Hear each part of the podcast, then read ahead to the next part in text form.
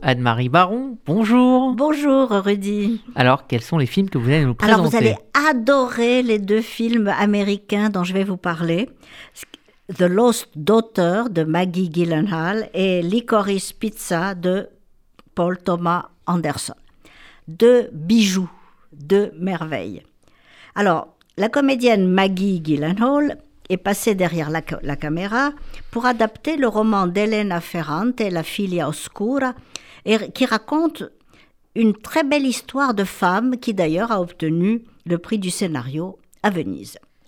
Le personnage principal est Leda, une enseignante de philosophie de 48 ans qui passe des vacances toute seule en Grèce.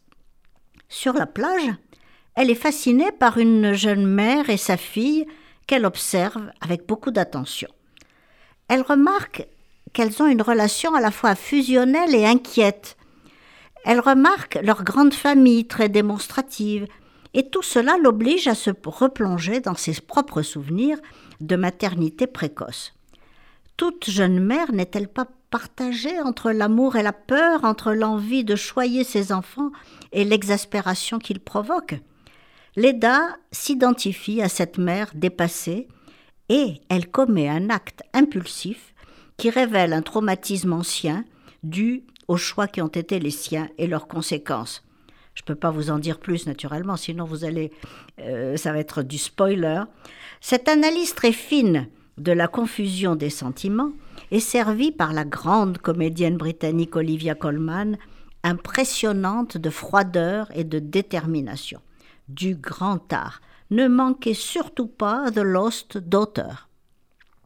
Alors le second film dont je vais vous parler est une comédie que vous allez adorer aussi. Elle se passe dans les années 70 dans la vallée de San Fernando à Los Angeles et elle raconte l'histoire de la relation entre une jeune femme de 25 ans, assistante photographe, Alana Kane, et un garçon de 15 ans. Vous allez me dire, ça fait beaucoup de différence. Hein. eh bien, malgré la différence d'âge, Alana travaille avec Gary, pour vendre des lits à eau.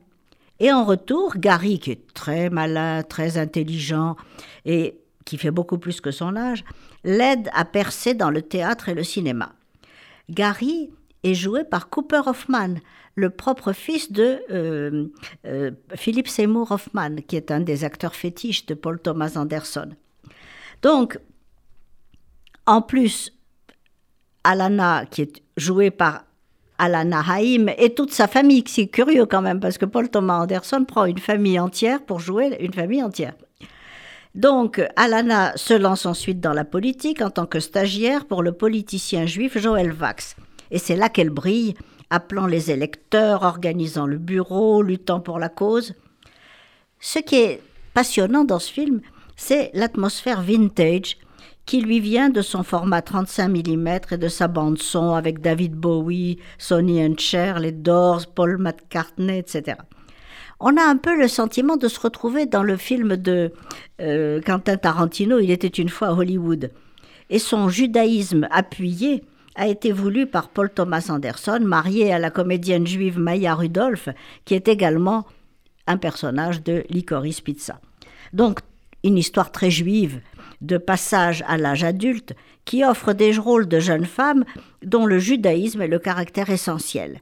Mais loin du prototype de la Jewish princess, Alana compose un personnage de femme fine, intelligente, exigeante. Dans une scène hilarante de dîner de Shabbat, le garçon avec qui elle sort explique Allez-y, allez-y. Qu'il ne croit pas en Dieu et qu'il n'est donc pas juif, ce qui lui vaut une réponse cinglante then you are a fucking Jew. Allez voir les Coris Pizza. C'est un régal.